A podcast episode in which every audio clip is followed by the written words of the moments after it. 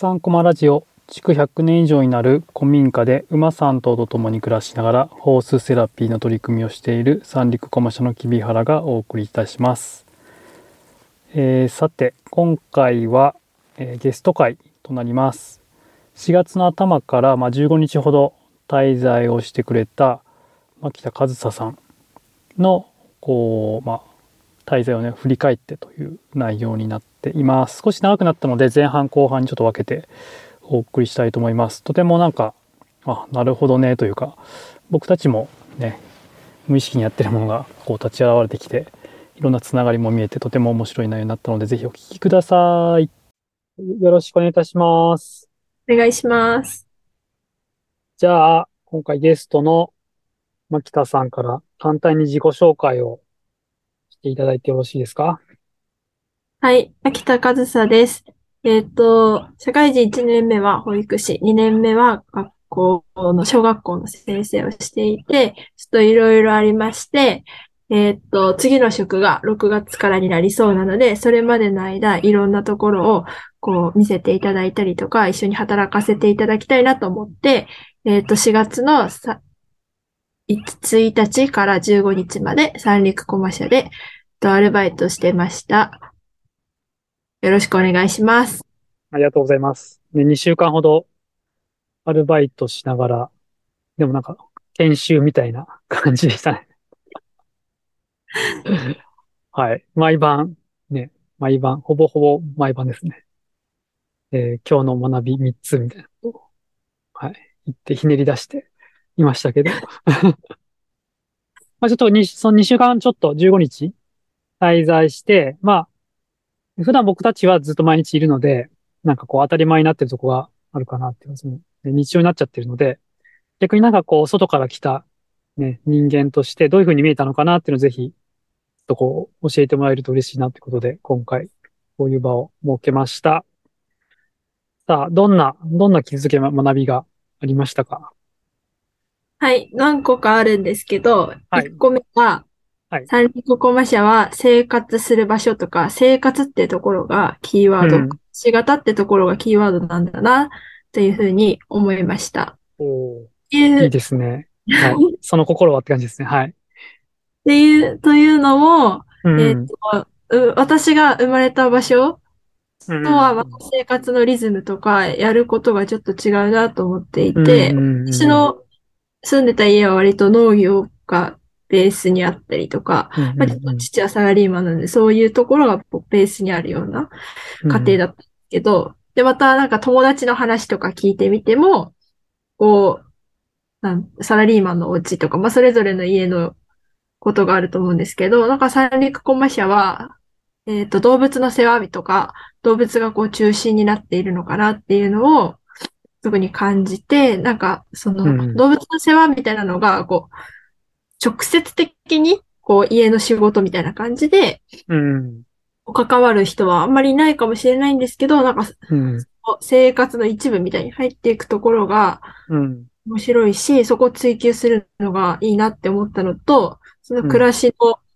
なんかは、話の中で、うん。なんか、えっと、なんか3コマに来る人がみんな家族みたいな感じがしていて、うん。えっと、なんか家族だから馬の世話もするし、なんか、こう、働いてる人たちも、こう、なん、なんかす、えっと、3コマの建物の中を、こう、整理したりとか、気づいたことがあったらなんかやったりとか、うん。こう、外のことをしたりとか、そう、いろんなことをしているのを見て、なんかそれも、まあ仕事では、なんだ職業としての仕事な感じと、うんうん家族として、仲間として3コマをこう作っていく。なんかそういう。家事、うん家事なのかな？家事みたいな感じ？の、なんかそういう分担の一つみたいな感じで、こう馬の世話とか、それ以外のうん職業的な仕事も含めて、なんかそんな分担、家事を分担する感じみたいなのがすごい面白いな。こう暮らしとこう絡まってうん。あるところが、こう3コマ面白いなっていうふうに思いました。なるほど。面白い視点ですね。まあでも僕たちもなんかこう、セラピー？こうやってるセラピーって、こう、ホーパンはよくホースセラピーとかって言いますけど、まあそれってなんかちょっと違うなっていうのがあって、まあその馬の暮らし型セラピーってよく説明するときに、やっぱ暮らしっていうのが出てきて、うん。で、まさになんかそういう、こう、暮らしの形を作ることがこう大事みたいなとこはいつも、まあ意識してるというか、やってるとこだなっていうのはありますね。なんかその、なんかそうですよね。なんかね、こう、暮らしと、なんかよくあるのが、こう、生活と、自分の暮らしと、仕事は別々みたいな。まあ、それがなんか全部ね、繋がってて、一色単っていうん、うん、うん、うん。っていうのはありますね。なんかそのなんか暮らしっていうのがこう中心になることで、こう子供たちとか、なんだ、子供たちに対してどういうなんかこう影響って言うとあれだけど、どんなそういうこう子供たちに変化とか、その場のあり方みたいなのって関わってるっていうふうに感じました。あ、場面でってことですか？うん、場面でもいいし、なんかそのうちの場として、こう、まあ、いわゆるなんか普通キャンプとかやると子供たちやるじゃないですか。そこでもキャンプっていう暮らしは作るんだけど、うん。なんかそういったこう今までと違いとか、どう、どういったものを感じたかなっていう、その面白いって思ったこの暮らしっていうのが、子供たちどういう影響を及ぼしてるのかなっていうのを聞きたいなもう少し突っ込んで。暮らし。あの、えー、っと、うん。いろんな人がいると思うんですけど、うん、やっぱやったことない体験、お皿洗ったりとか、ご飯作ったりとか、うん、気持ちがないとやらないかなとか、ご飯って、ある意味家庭によると思うんですけど、私の家だと、なんか 私も悪いですけど、なんか、なんとなくお母さんが勝手に出してくれるじゃないけど、うん。なんか別に料理しなくてもいいみたいな。うん。ころがあったりとかすると、やっぱり料理ってやらない生活、生活の食べていくって結構大事だと思うんですけど、食べるために必要な料理的なところは、なんかやらないと学ばないところが、こう、3コマだとやりたかったらできるので、と、あの、ここで、こう、暮らしと繋がってるから、アジア今日のこう、森とかこう、うまく使ったらとかあの、食材とかも、こう、生きている時に必要な食べ物とかは、あの、多分、揃えてくださってると思うので、そこでこう、暮らしと繋がっていくんだなっていうのと、えっ、と、働いている時に、スタッフの方に、うん、えっ、と、なんか今まで私が働いてた職場とは、なんかまた感じが違って、本当に切り離して仕事をしていた話をしていて、うん。すると、自分のこう生活をこう丁寧にしていくというか、うん。そういう感じがして、うん。自分のこう生活とこう仕事がこう混ざり合って、それが私は心地いいみたいな話をしていました。確かに。なんで僕ね、なんかこう、まあ、キビハラ家も含めて、関わってるね、人たち、スタッフ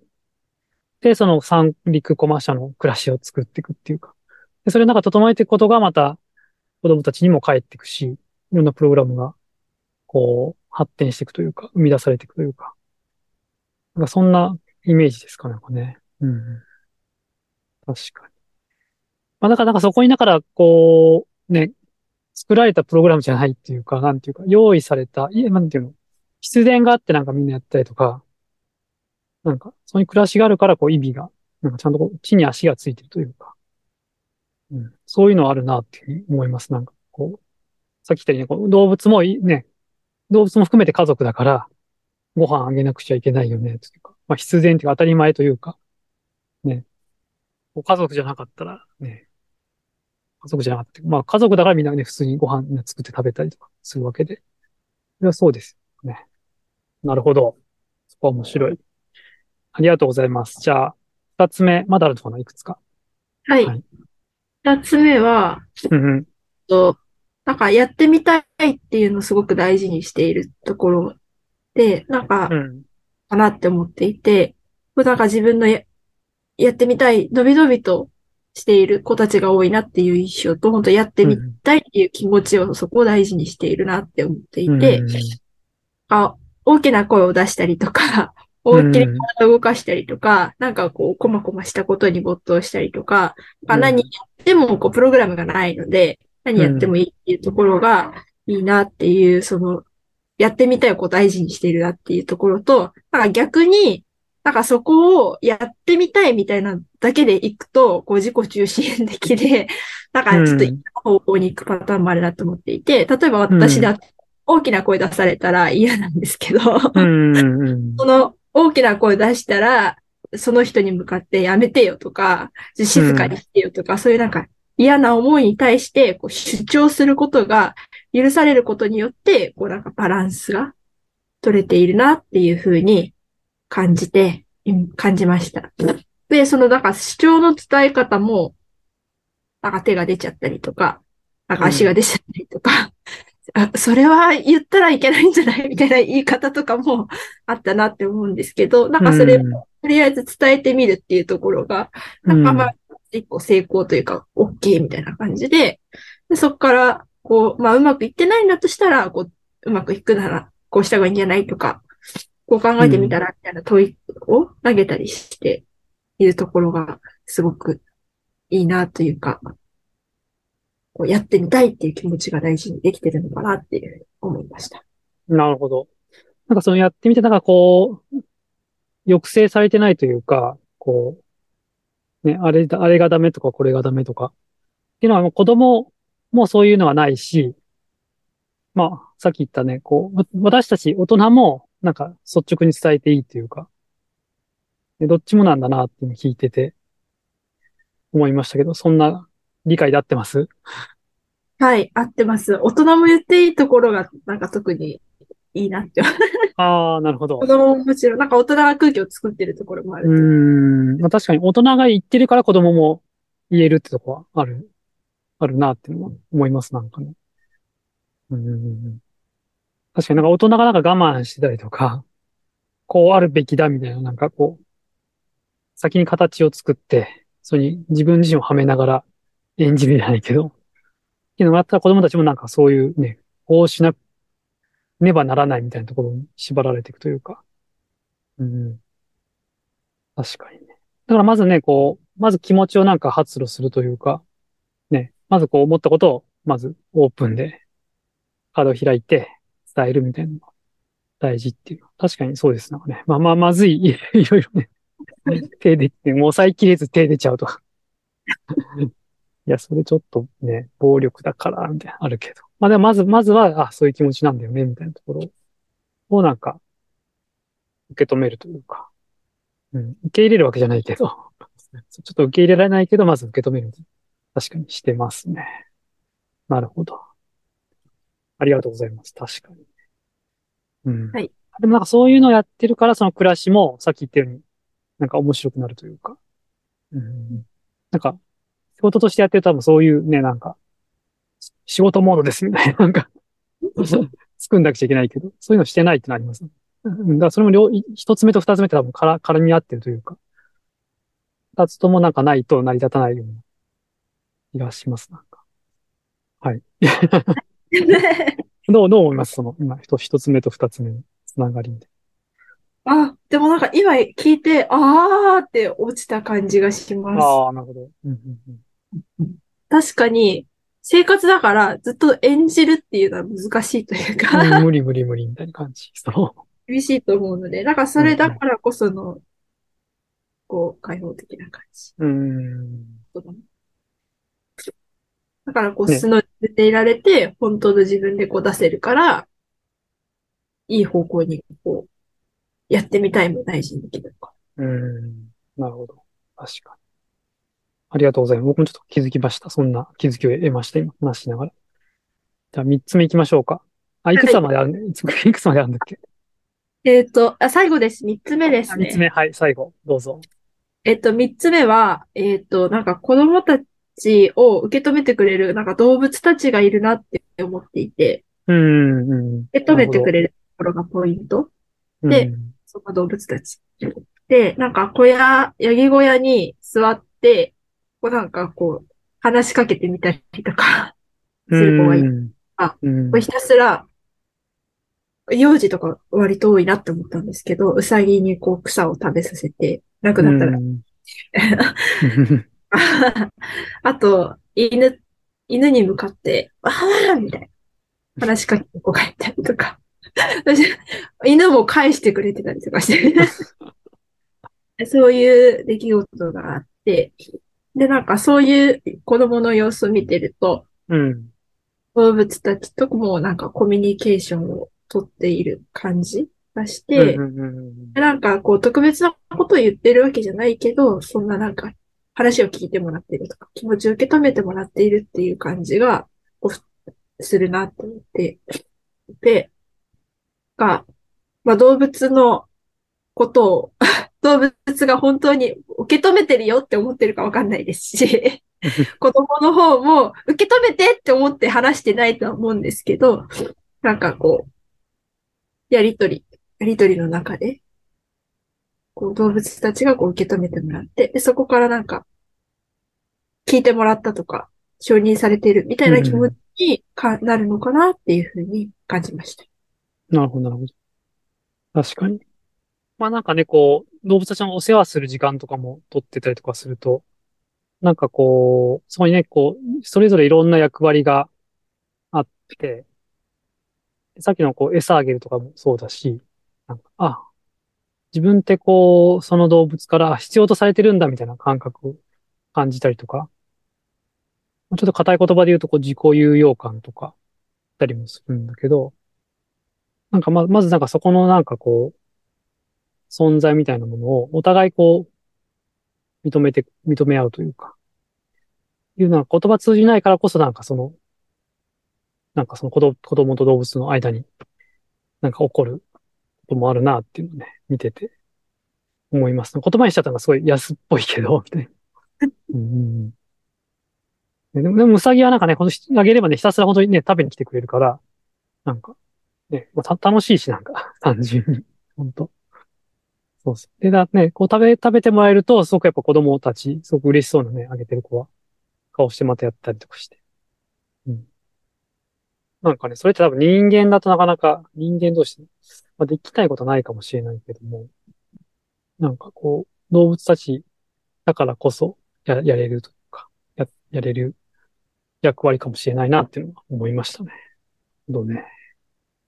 よかった、動物が出てきて。